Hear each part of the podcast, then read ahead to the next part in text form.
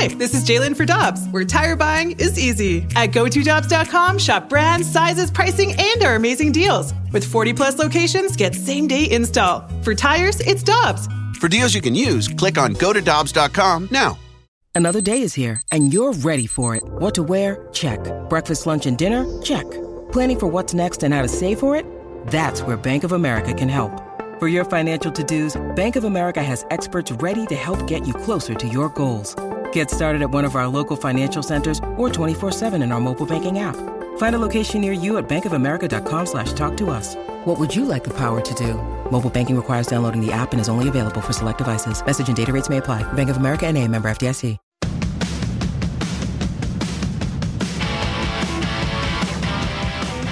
Danny Mac, Michelle Smallmon here on 101 ESPN. Let's head to the Brown and Crouppen Celebrity Line and welcome in our friend, lead host for MLB Network. It's Greg Amsinger. Good morning. Good morning, Greg. Excuse me. How are you?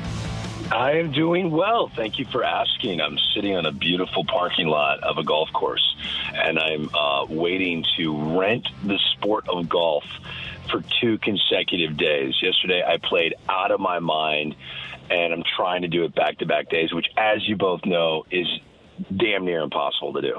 Well, not with you, Greg. I mean, you seem to uh, basically uh, passed up family life, uh, being a father, and dedicated your life to golf. So I, I figured you're pretty locked in. Time out. Time out. What? I just I just dropped my son off at school. I'm I got a match today. I normally pick him up and then we both play. So I have an 11 year old that wants to be a Division One golfer, and he's a stud. Yesterday he shot an 89 after school at our course. Wow. 89. Yeah, is he he's playing from really, the really or what? No, no, he's actually playing from the women's tees. So he, so when he plays in matches, he plays competitively. He plays from the kids' tees and he's driver wedge. So when he plays with me, he plays back, and it's much more much more competitive. But yeah, he he beats me now. That's how good he is. He's 11. So I'm. I, I tell him all the time. I tell him all the time. You might think Dad has a great job, but my dream job is to be your caddy on the PGA Tour. Well, you That's will be dream job. financially one way or another, so don't worry about that. Yeah, well, I look forward to seeing your son on tour, Greg. That will be exciting to watch young Amsinger thrive. Um, okay, Greg, how prepared should I be emotionally if the Astros win the World Series? I just keep watching these games and they look so good, and I think I need to really sit down and prepare myself to be perpetually annoyed. Uh, you know, you're not the only one saying that. From a television perspective, we want drama, and the plot here is so thick. I would love to see the Astros play the Dodgers in the World Series. Oh, yeah. Now, there are folks in San Francisco that think I've been hating on their team the entire year. And in some ways, maybe I have because I just never bought it. I can't believe this recipe for success actually worked. But I think the Dodgers are going to prevail tonight. I think the Dodgers will eventually make it to the World Series, and we will have a rematch of Astros Dodgers. And just picture bases loaded, seventh inning, key moment in game two, and Carlos Correa is facing Joe Kelly. I mean, that sounds like a movie. I, after the way they went at it, I, I just think there's so much hate between these two clubs. It's what I want to see. I, I want to see Dodger fans boo relentlessly the Astros, and I want to see Astro fans go crazy when Bellinger walked up to the plate for the comments he made uh, about the Astros. This is the this is the coolest matchup to me from a television perspective. I don't have any horse in the in the race anymore. From a from a perspective of covering a story, this would be epic. Do you think I'm making too much of it that uh, Rob Manfred was like, oh, Boston is in this thing? Oh, no, Houston is in this thing. And then all of a sudden, as we get closer to the ALCS here in the next few days, all the stories that uh, kind of resurface about the cheating scandals and the various things. Do you think it's kind of a nightmare for him? And let's not forget that on the National League side, you got Atlanta, who's only four wins away from hosting the World Series after he pulled the All Star game from that city. So yeah, he's got a lot Great going on right now mentally. Because I look, Alex Cora's comments after they punched their ticket to the ALCS to me was just the, the humility there, the honesty. He understood he messed up, and what we've seen are second chances, and guys take advantage and make the most of it. AJ Hinch had a great year managing the Detroit Tigers.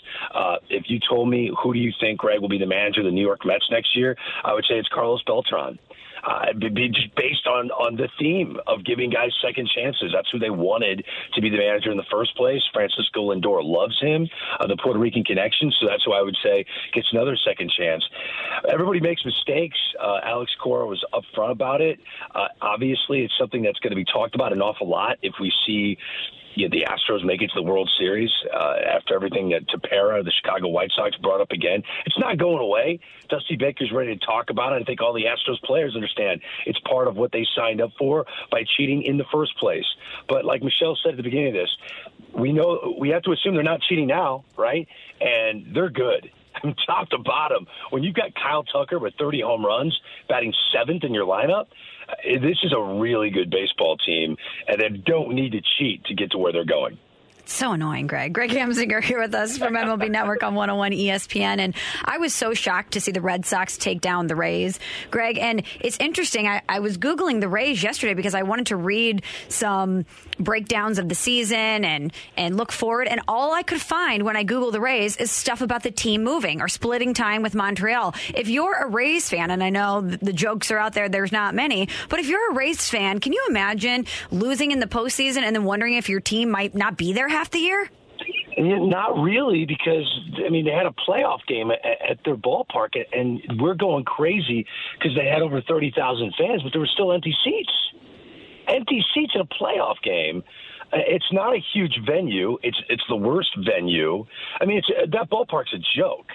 Could you imagine if there was a game seven of a World Series inside Tropicana Field and it was decided on a pop up that should end the World Series, but it hit a catwalk? And I mean, there's no minor league ballpark that would be okay with having a roof that's so much in play.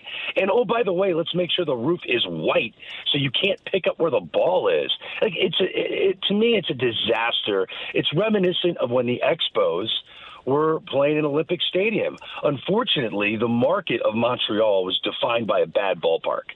It is an amazing city. If you take media market sizes in North America, Montreal is the largest media market that doesn't have a Major League Baseball team. Rob Manfred wants two Major League Baseball teams in Canada. Uh, there's just too much money to be made. So I think it's eventually, the Rays are eventually going to be full time in Montreal. If taking the lid off this story is putting them split, to split it between the two, if that makes it easier to eventually get them there, then so be it. But 10 years from now, I think the Montreal Expos with the original logo and uniforms will be back playing, it'll be the former Tampa Bay Rays. Yeah, it, it does seem to be going that direction. I, I, thought it was interesting. I don't know if you saw this, Greg, but uh, they had at the Sports Business Journal, they, they basically do like that symposium and they bring in the commissioners of the leagues and, and top executives. And Manfred was none too kind about what was happening also with Oakland. And so that's another situation that may have to get resolved here in the next few years with uh, gambling being such a uh, uh, focus now in Major League Baseball, uh, MGM is heavily involved with uh, our network. Um, some of the shows that we're doing, we have a gambling show now. I watch it. I like it it's a terrific program, and I think people are into it. And they've got DraftKings on their phone, and and they're into uh, sports betting in baseball. There's just so many opportunities to do it.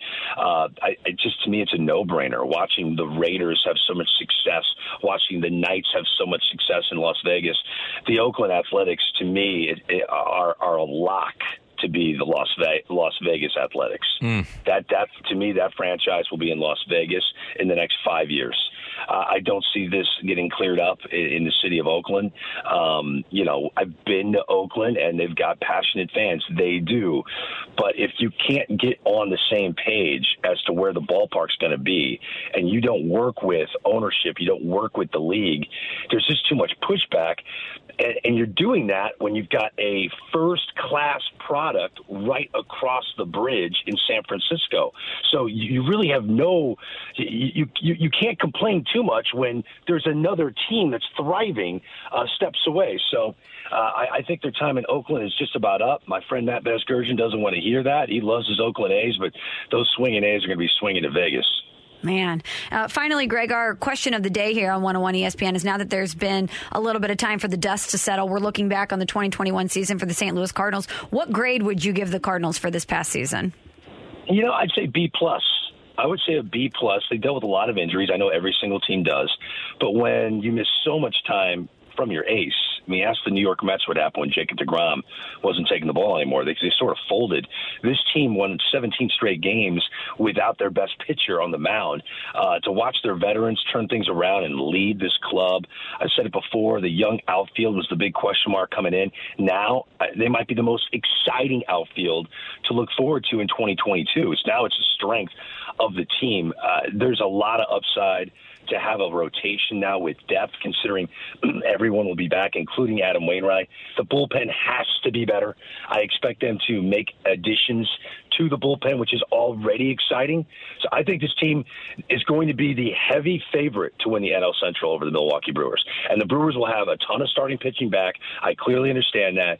They dangled Josh Hader last year. I would be shocked if Josh Hader is the closer of the Milwaukee Brewers going into 2022.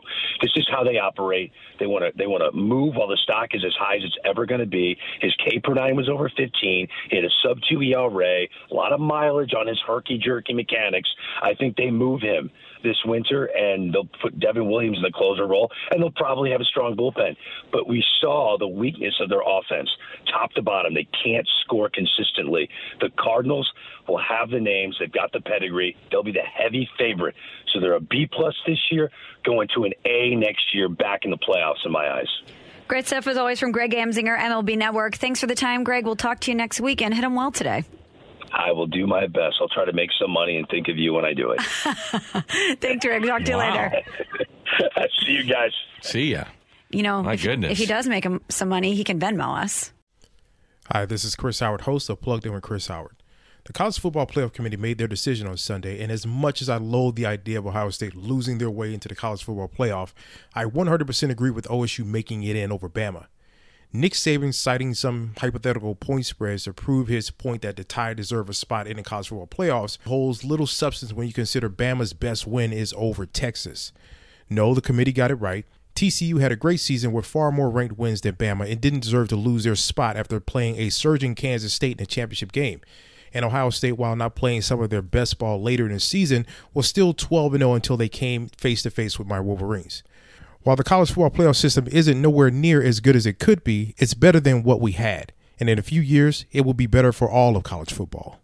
Hi, this is Chris Howard, host of Plugged In with Chris Howard. Get the latest odds and trends for every professional and amateur league out there. From football to basketball to soccer and esports, we've got it all at betonline.net. And if you love sports podcasts, you can find those at BetOnline as well. And don't forget BetOnline for the NHL, MMA, boxing, and golf. Head to the website today or use your mobile device to learn more. BetOnline, where the game starts. Want more ways to show your good side to the world? Donate plasma at a Grifols Center and join thousands of donors who are helping to save lives. Receive up to $1,000 your first month. Learn more at grifolsplasma.com.